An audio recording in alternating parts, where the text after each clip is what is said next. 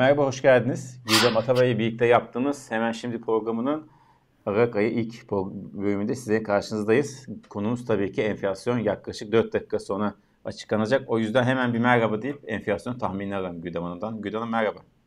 Merhabalar Semih Bey, günaydın, iyi haftalar. Sağ olun, iyi haftalar, iyi ay. Artık son 2022'nin son ayına girdik. Hemen sizden e, beklentinizi alayım. En açıkladı. %170'e düştü senelik enflasyon. Yıllık aylık bazda ise %4.24. E, evet. TÜİK'ten ne bekliyorsunuz? Az bir zaman kaldı. Buyurun. Ya TÜİK'in açıkladığı rakamın 2,5-3 civarında bir şey olmasını bekliyorum ben. Ee, yani daha önce de konuşmuştuk. Beklenti aslında dörtler civarında bir şey olması, dört dört buçuk civarında bir şey olması lazım ama TÜİK'in açıklayacağı rakam herhalde iki buçuk üç civarında olacak.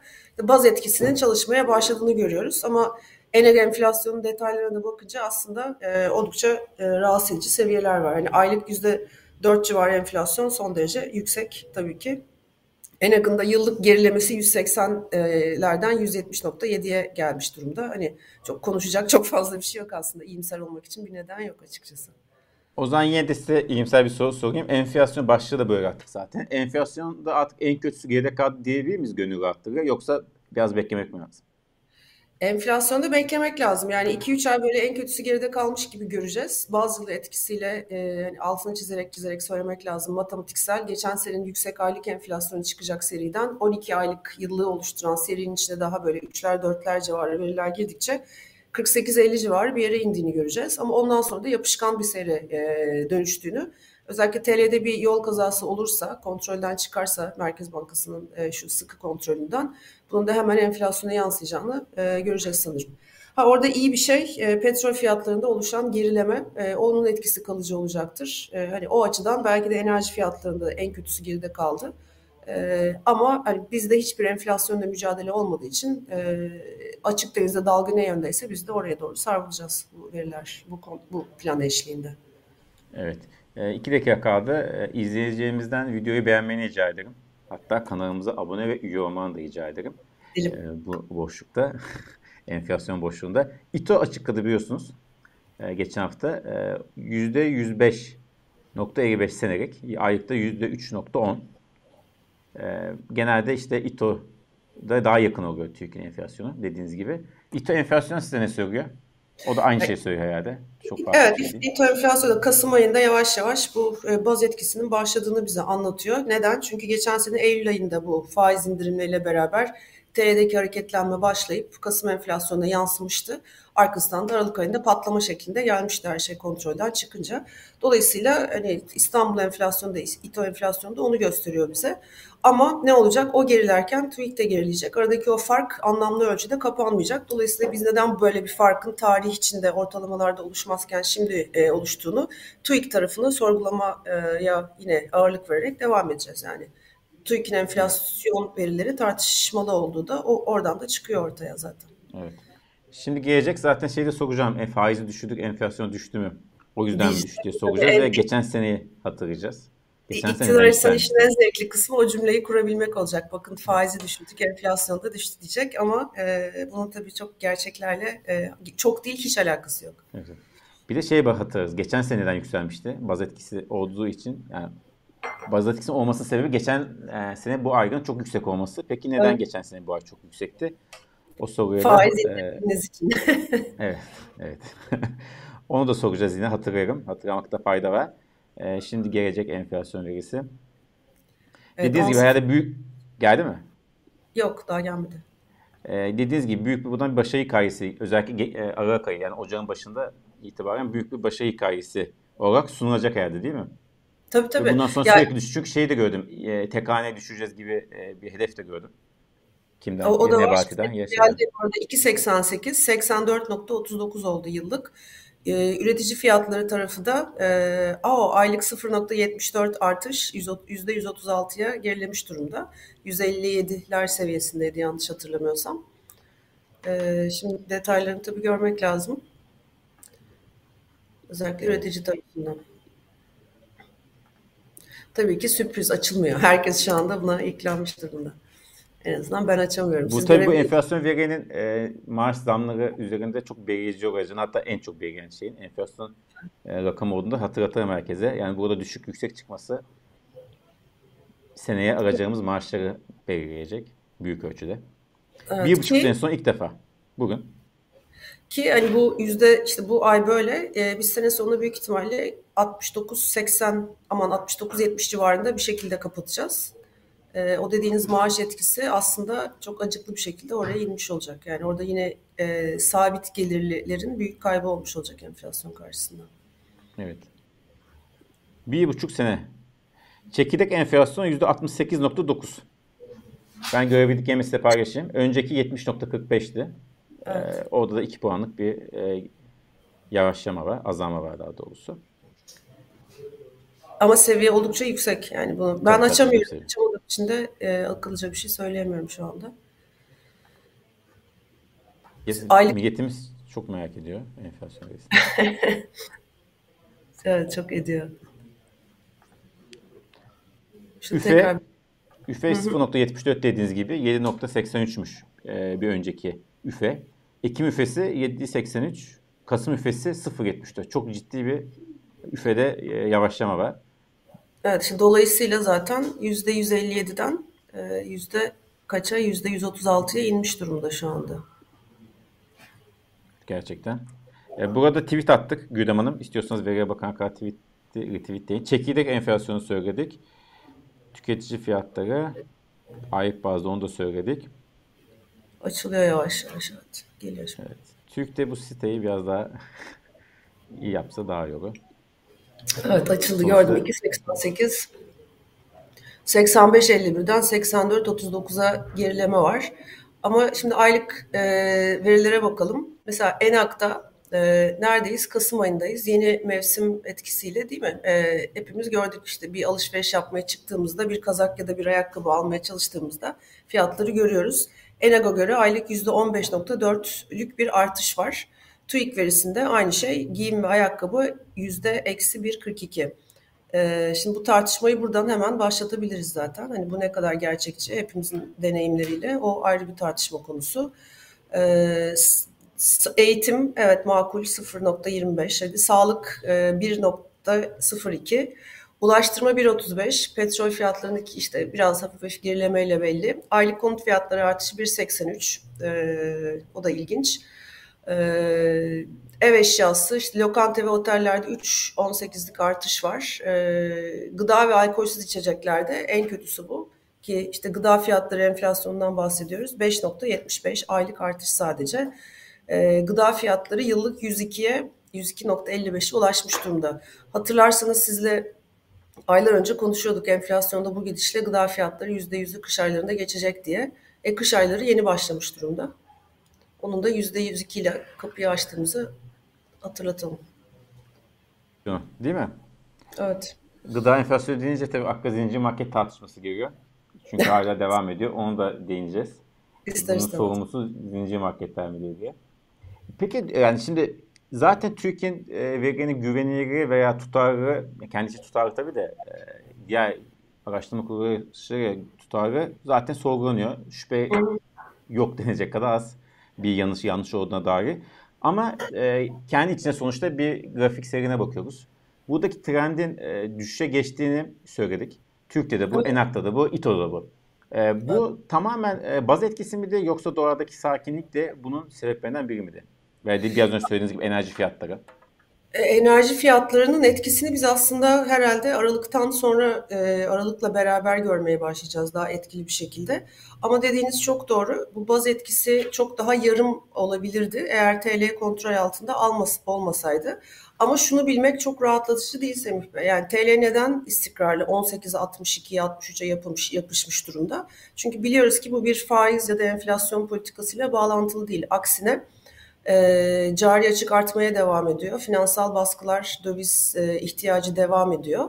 E, fakat Merkez Bankamız e, döviz satışlarını işte bu yaptığı ihracatçıdan alıyor. Oradan oraya işte pi- piyasa içinde yapılacak alışverişi Merkez Bankası'na herkes park etmek zorunda kaldığı için parayı onun üzerinden istediği zaman, istediği gece saatlerde satıyor ve 18.62'ye yapıştırıyor. Bu bir kırılganlık yaratıyor. Bunu ne kadar tutabilirsiniz? İşte o yüzden ne oldu? İşte Suudi Arabistan'dan, e, Katar'dan, Rusya'dan paralar bulunmaya çalışıyor. Bu döngü devam ettirilsin diye. Etmediği noktada TL'de bir kırılma olursa biz bu baz etkisinin de son derece sınırlı kaldığını göreceğiz. Ee, beklenen düşüşün olmadığını göreceğiz. Aksine baz etkisinden sonra bu sefer ters baz etkisi başlayabilir bahar aylarında. Enflasyonun sakinlediği dönemde daha yüksek aylık enflasyonlar gelebilir. Yani son derece kırılgan ama 3-4 ay muhtemelen biz işte %45-50 arası bir enflasyon göreceğiz. Arkasından da e, en iyi ihtimalle 50'ye yapışmış olarak devam edecek gibi gözüküyor. Sesinizi duyamıyorum.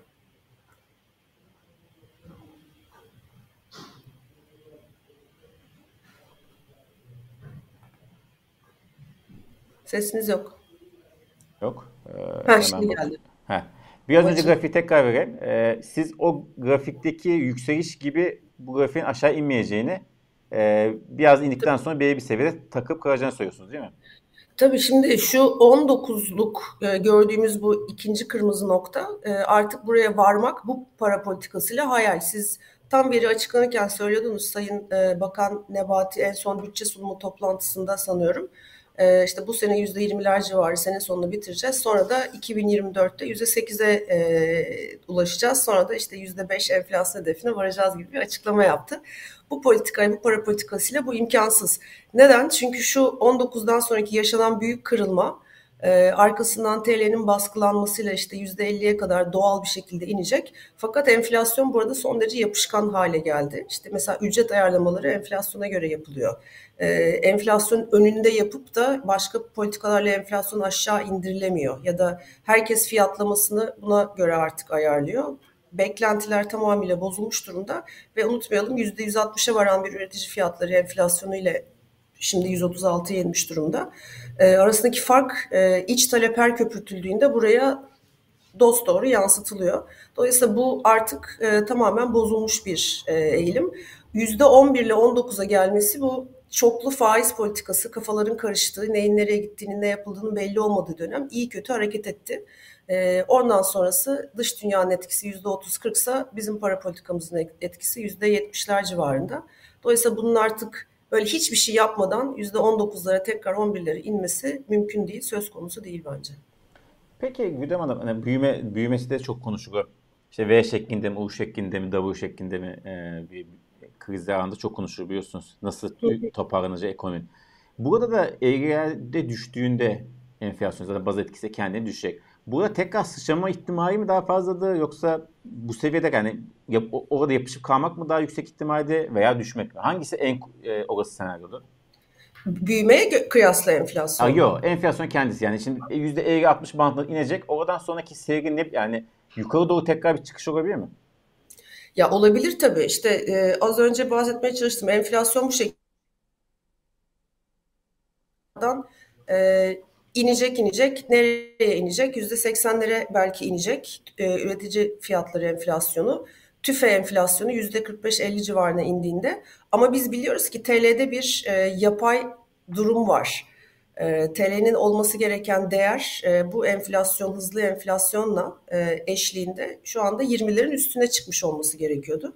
Üstelik hala yapay politikalarla işte döviz yakarak, döviz satarak, bu devri daim makinesi çalıştırılarak Merkez Bankası rezervlerini hala eksi 45-50 e, milyar dolar civarında oynadığı e, bir seviyede devam ediyor. Dolayısıyla TL'de olabilecek bir kırılganlık bunu e, bir kırılma 21'ler, 22'ler, 23'ler artık nereye giderse tabii ki enflasyon tekrar yukarı yönlü itecek.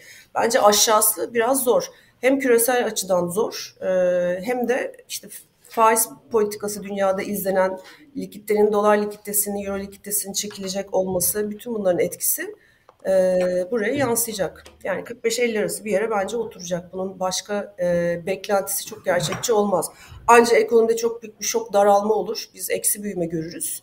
O zaman enflasyonda bir kırılma görebiliriz. Onun dışında işte yüzde üç ile beş büyümeye çalıştığımız bir ortamda bu para politikası devam ettiğinde e, ne yazık ki uzun yıllarca buralarda oturduğunu görme ihtimalimiz yüksek bence. Şimdi bu para politikası dediğiniz en önemli şey de politika faizleri. Hı hı. Ee, şimdi evet karşımızda kitabı. Övünülen, övünülecek bir tablo mu yoksa e, eleştirilecek bir tablo mu? Çünkü enflasyon çıkma sebebi de bu, düşme sebebi, yükselme sebebi de bu. E, ilk geçen seneki e, şeyi e, enflasyondaki yükselişi de bu faiz düşüşe başlattı. Bugünkü enflasyondaki düşüş de e, geçen seneki bu faiz düşüşünün baz etki yarattığı baz etkisi.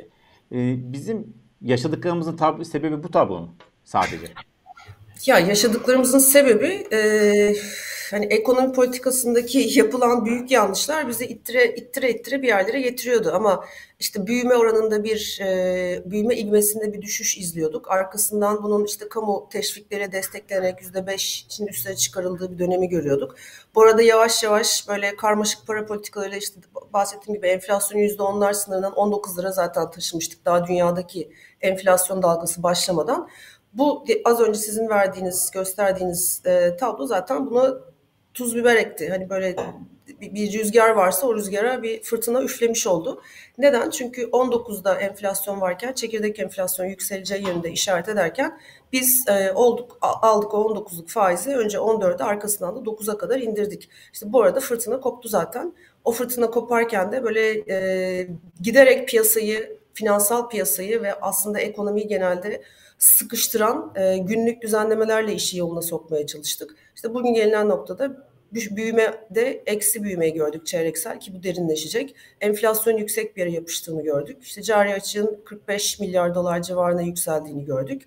Bunu da ben başarı hikayesi göremiyorum. İşsizlik oranında hafif yükselme var. Ee, yoksulluk sınırı, insanlar yoksul, aç, çocuklar aç vesaire vesaire. Yani o başarı hikayesi ben hiçbir şekilde göremiyorum bunun içinde. Peki burada ben zincir market tartışmasına geçerim istiyorsanız. Hı hı. Şimdi gıda enflasyonunu zaten biraz önce konuştuk. Hükümet burada e, ne diyeyim hedefe zincir marketleri koyuyor. E, esasında uzunca bir süredir koyuyor. E, karşımızda BİM CEO'su var. Biliyorsunuz çok sert bir çıkış yaptı. Esasında bir iş dünyasına, iş insanının pek alışık olmadığımız sertlikteydi. Muhakkak bir politik olarak da bir background vardı. Çünkü ekonomi aşan bir eleştiri şiddetindeydi.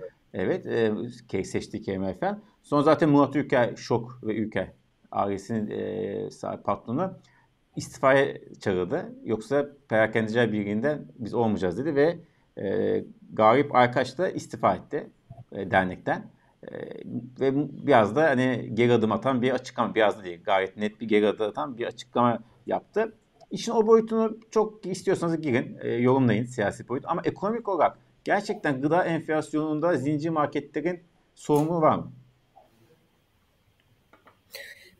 yani şimdi için siyasi yorumuyla başlayalım. Bence e, yapılan açıklamalar herhalde şeyi yansıtıyor. Durup dururken böyle bir açıklamanın bu Cumhur İttifakı düzeninde e, politik olarak bir taraftan destek almadan gelme ihtimali yok. Yoksa insanlar kendi koltuklarını kendi kendilerini kaybediyorlar. Dolayısıyla bence bu açıklama tonu, şiddeti, işte MHP lideri Bahçeli'ye daha çok yönelmiş olması, FETÖ'cü e, suçlamasına karşı cevap vermesi bence o tarafta bir takım huzursuzlukları yansıtıyor. Yani kendi işlerindeki benim asla bilemeyeceğim e, bir takım e, tartışmaların olduğunu yansıtıyor. Yani bir tarafın sesini yükseltmiş olduğunu anlıyorum ben dışarıdan bakarak. İşin ekonomik boyutuna gelince hani oradaki resim çok daha net. Elbette, elbette ki marketler bu işin sorumlusu değil. Kar marjları tartışılabilir. İşte Avrupa'da bazı ülkelerde olduğu gibi temel gıda e, tüketim maddelerinde kar marjı sınırlanabilir. Bütün bunlar uygulamaya konabilir. Ama gıda fiyatları enflasyonu işte bugün TÜİK'in verisinden de gördük. Yüzde yüze çıktığı bir ortamda siz marketlerdeki fiyatlardan işi kontrol etmeye başlarsanız hiçbir yere varamazsınız. İşte bu fiyat istikrar komiteleri, FİK'ler, TİK'ler artık neyse adı e, marketlere giden timler vesaire bütün bunların hiçbir yere varması mümkün değil. Sorun tarlada başlıyor, sorun üretim yapısında başlıyor. İşte gıda e, ürünlerini üretirken çiftçinin maliyetinin e, işte mazot maliyetinden başlıyor, tohum maliyetinden, ilaç maliyetinden başlıyor. Buradaki dışa bağımlılıktan başlıyor. Çiftçilere verilen desteklerin e, çok büyük para harcanırken bu desteklerin verim arttırıcı olmayışından kaynaklanıyor. Çiftçi fakirleşiyor, e, gıdayı tüketen fakirleşiyor. İşte zincir marketlerde bu işin görünen yüzü olduğu için herkes markete gittiğinde çok kolay bir şekilde e, hükümet tarafından suçlanıyor. Halbuki hükümetin görevi bu değil. Hükümetin görevi gerçek sorunları çözüm üretmek. Dolayısıyla beyefendi haklı ama e, tonu tabii ki bambaşka bir politik tartışmanın e, varlığını yansıtıyor bize. E, ben bu böyle düşünüyorum. Tabii bir de şunu sormak lazım. Zincir marketler nasıl bu kadar büyüdü? Neden bu kadar büyüdü?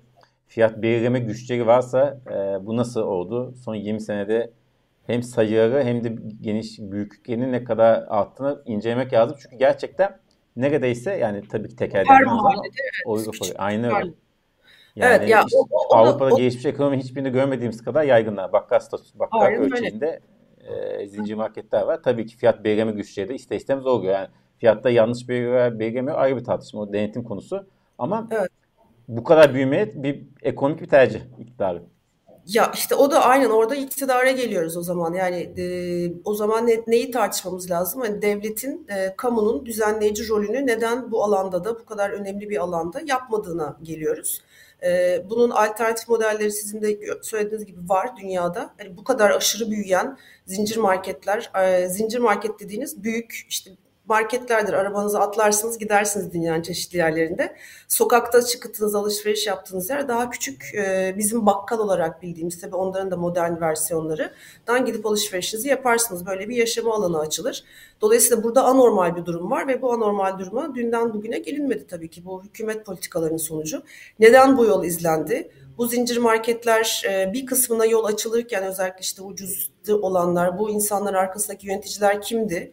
İktidarla ilişkileri neydi? Bunlarla beraber onlara yol verirken diğer iktidara belki yakın olmayan market zinciri sahipleri neler e, ne şekilde paralel şekilde büyütülmesine izin verildi? E, bunlar da hükümet politikasıydı. Hani kusura bakmasınlar kendileri seçtiler. Sonuçta bu oldu. Ama hani gıda fiyatları enflasyonu marketlerde izlediğimiz enflasyon bunun tartışmasının noktası bu değil. Şu anda bu değil. Sorun bambaşka politikalarda. Evet. Gerçekten yani konuyu farklı noktaya çekme konusunda iktidarın çok büyük başarı, başarısı var. tabii. Po- po- polemikler kralları. Evet yani gerçekten öyle. Evet. Korumda şey. Şimdi birkaç tane seyirci, izleyici sorusunu sormak istiyorum size. Ee, müsaade ederseniz. Lütfen. Ee, demiş ki Ali Murat Bey, ya bir önce şunu söyleyeyim Fatma Hanım sanırım. Demiş ki bu kanala geldim için kar- içim kararsın diye. Böyle- Niye o kadar pembe giydim sabah sabah içiniz açılsın diye. Ee, Ali Murat Bey demiş ki dolar TL değerlemeleri Türk rakamları mı öngörülüyor demiş. Dolar TL, doların seviyesi Türk rakamları, Türk istatistiklerine göre mi öngörülüyor demiş. Hiçbir şekilde öngörülmüyor. Yani, e, Yani TL dolar- %23-24 gibi e, deniyor ya. O TÜİK'in yarattığı yani açık adı enflasyon göre mi hesaplanıyor demek istedi herhalde. Ha onu demek istiyor. Yani Ben- ben e, öyle tabii tabii. Evet, aynen öyle. E, TÜİK'in enflasyonuna göre TL'deki değer, yani mecburen hani en- ENAG'ı biliyoruz, görüyoruz. E, hani oraya sıçrama potansiyeli bir krizle olabilir ama kontrol altında. En azından ihracatçılar açısından hani resmi devlet verisine göre baktığımızda enflasyonla son bir yılki enflasyonla TL'deki değer kaybı arasında oluşan fark e, uzun vadede hiçbir şeye yaramayacak ama kısa vadede biraz etkili olduğunu bildiğimiz TL'nin rekabet gücünü aşağı çekiyor şu anda. Dolayısıyla ihracatçılar seslerini yükseltiyorlar ve bu hesaplar işte 21-22'ye varması gerekiyor 18-63-62 yerine. Tabii ki TÜİK'in enflasyonuna bakarak yapılıyor şu anda. Gökhan Bey demiş ki danışıklı dövüş değilse ben hiçbir şey bilmiyorum demiş bu zincir maçı e, Ga- BİM'le hükümet arasındaki şey. E, muhtemelen danışıklı dövüştü. Hatta e, Ruşen Çakır Medoskop'ta yaptığı yayını tavsiye ederim kendisine. Linke de koyarız. O e, BİM'in sahip olduğu, BİM'in sahibi e, grupla iktidar arasında son 3-4 senedeki çatış, çekişmeyi e, hatta tartışmayı anlatıyor. Onu izlemesini tavsiye ederim. Ben de Ee, kaçırmışım. Ben de izleyeyim ama o çok çok net öyle yani tamamen bir politik bilek girişi oldu. Evet, aynen. Kelimelerin seçiminden çok belli. Hani ekonomik gerçekliği ötesinde. Yani esasında çok da yabancı olmadığımız e, cemaatler, tarikatlar, siyaset ilişkileri var orada. E, Şapka Feday demiş ki, e, pardon bu konuya sonra geleceğiz. Dolar eksiye düşer mi? Mansur ma- nickname veya isimli izleyicimiz sormuş. Siz dolarda bir düşüş bekliyor musunuz? Ben beklemiyorum. Beklemiyorum. Hiç beklemiyorum. Tamam. Yani e- e- en e, iyi ihtimalle işte burada birkaç ay daha yapışması olabilir. O da zaten gerilimi e, arttırır iyice. Çünkü enflasyon devam ediyor artış hızı. Hani geriye düşen bir şey yok. Enflasyon Evet. %80'in üzerine %50 büyümeye devam ediyor. Deep Blue demiş ki EYT'yi çıkarıp milyonlarca kişiye tazminat ödeyecek ve maaşlara %2 zam yaparlarsa e, bu iki senaryo olursa Ocak ayında enflasyon rakamları uçar uçacak demiş de ben soru olarak sorayım. Sizce orada bir etkisini görüyor muyuz Ocak-Şubat enflasyonu? Ee, yani kısa vadeli bir hareket görürüz zaten. Amaç iç talebi canlandırmak. Çünkü dış talepten gelen eksi büyüme dönemine girdik. Ee, işte kredi yoluyla teşvikleri vermekte gecikiyorlar. Verecekler ben onu düşünüyorum Mart, Nisan gibi seçim Mayıs, Haziran olursa. Ee, dolayısıyla iç talepte bir hareketlenme istiyorlar. Tam bu arada da bir e, enflasyona yansıdığı dönemde baz etkisiyle düşmesi işte bunu kamufle etmek için güzel bir dönem. Ee, evet etkisi olacaktır e, her zaman olduğu gibi. Yani sorun orada şunu unutmayalım. Keşke enflasyon düşürsek ücret artışları öyle enflasyon arkasından koşup onu besleyen döngüyü e, yaratmasa. E, enflasyonla mücadele etmeye başladığımız noktada bunun belli kırılacak ama şu anda orada değiliz. Dolayısıyla o şunu, olacak. Şunu söylemek lazım burada. Onu da bir, o konuda da biraz girelim. Şimdi Metropol yeni bir anket yayınladı. Hı hı. E, dedi ki ilk defa 5 ay sonra yanlış hatırlamıyorsam ilk defa AKP ve Cumhur İttifakı'nın oranı düşüş gözlendi dedi. E, şimdi onun sebebi de esasında şöyle ki o da biraz anlatıyor ama zaten çok aşikar. Temmuz'da zam yapıldı. E, zamların etkisi tabii tamam. yaz aylarının etkisiyle birlikte e, pozitif oldu. O e, kaybetti o zam etkisini yitirdiği ölçüde de e, AKP iktidara destek azaldı. Ocak ayında benzer bir şey bekleniyor. Dolayısıyla kış olduğu için yaz kadar etki eder mi emin değilim. Ama Aynı şey yine de e, yine de bir etki yani en azından düşüşü azaltıp durduracak bir etki bekleniyor. Yani en azından bugüne göre iktidar için daha pozitif olacak. Ama burada soru şu. O zaman e, Mayıs'a kadar bu dayanmayacak. Yani düşünsenize yazın bir Temmuz'daki şey Kasım'da bitmiş etkisi. E, Ocak'ta yapılacak bir zamın Mayıs Haziran'a kalması çok zor etkisini.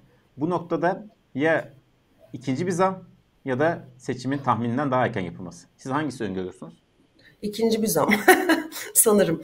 Ee, ya o, o dediğiniz ay noktaları detaylandırmaya gerek yok. Tam da öyle. Yaz aylarındaki etkisi daha uzun soluklu oldu. Çünkü işte yaz etkisi vardı. Turizm girişleri döviz daha kolay baskıdaydı. Ee, işte açılma vardı. Hizmet sektöründe daha e, iyi bir aktivite vardı. İhracat daha bu kadar kötüye gitmemişti. Ee, işsizlikteki düşüş devam ediyordu vesaire vesaire. Şimdi işte herkes doğalgaz faturalarıyla karşılaşacak. Aralık sonunda yapılacak zam geçen sene olduğu gibi Ocak sonunda ceplere girecek. Ocak sonunda girdiğinde belki 1-1,5 puanlık bir artış olacak. Ama bunun ivmesini korumak çok zor. Üstelik enflasyondaki düşüşünü biz biliyoruz ki fiyat artışlarındaki gerileme anlamı değil. Aksine işte 100 liradan 150'ye çıkan 150'den 160'a gidecek. Ee, daha yavaş bir şekilde çıkmış olacak. Dolayısıyla bunların etkileriyle savaşmanın yolu e, ara zam yapmak. E, bunun için bir kural var mı? Yapılamaz deniyor mu? Hayır. Neden olsun, neden olmasın, yapılmasın. Hükümet canı isterse bir cumhurbaşkanlığı kararnamesiyle oturur, anlaşır, bunu halleder, e, zam yapıyoruz der. E, ama bütün bunlar tabii ekonomideki yavaşlama ivmesinin aş, aşılmasına fayda sağlamayacak ne yazık ki. Yani ana evet. eğilimde de bence yok. Bir seyircimiz, e, ismine hemen bakayım. Serkan Bey miydi, Gökhan Bey miydi?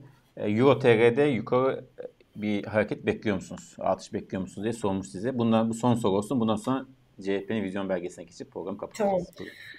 Yani oradaki parite etkisine etkisiyle sınırlı. Hani paritenin geldiği yerle o etki var. E, TL'yi dolar tarafında bıraktıkları gün o pariteyle paralel oradaki hareketi görürüz.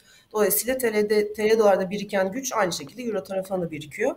Ama ne zaman realize olur? İşte o Suudlu abilerin ne kadar buraya 5 e, bir, bir 5 daha atar mı atmaz mı? Hani o, o onunla belirlenecek. Milyar dolar bu arada. 5 derken. Evet. Hani onu artık herkes biliyor. Milyar milyar konuşuyoruz. Evet, şimdi CHP'nin vizyon belgesine geçelim. Cumartesi günü açıkladı Kılıçdaroğlu 3 Aralık'ta. Ee, çok e, ne diyeyim kıdemli, e, itibarlı akademisyenlerin olduğu e, konuşmacağı vardı. Siz bu vizyon belgesini ger- e, yorumladınız Halk TV'de ve başka yerlerde ama yine de bizim kanalımızda da yorumlayın. Ne sizin aklınızda, zihninizde ne bıraktı cumartesi günkü konuşmada? Ya uzun uzun bir toplantıydı ee, ama heyecan vericiydi. Hani ben bir ekonomist olarak çok teknik şartlara işte sunumda kim önce başladı, oradaki dalga ne kadar düştü, ne kadar çıktı onları değil ama içerik olarak e, bana e, son derece heyecan veren bir açıklamaydı. Bütün detaylar yani çok detaya girecek vaktimiz yok burada.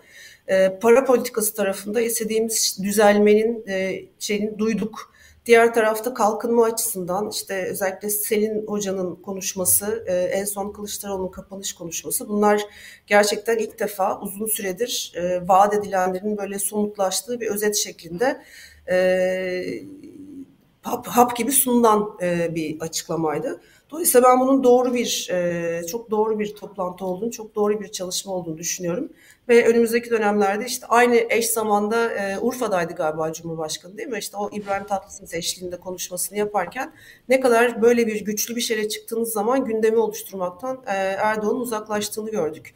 Dolayısıyla işte konuşmamız gereken bunlar. Bunların detayları hakkında işte özel programlar, yazılar yazıp içeriğine bakıp e, tartışmaya açık olacağız. Karşında ne var? Cumhurbaşkanı'nın sunduğu son 12 aydır e, evet bir kere oluyor. Son 12 aydır zaten çoktan çöktüğü ispatlandı. Yeni ev modeli e, devam eden bir program var.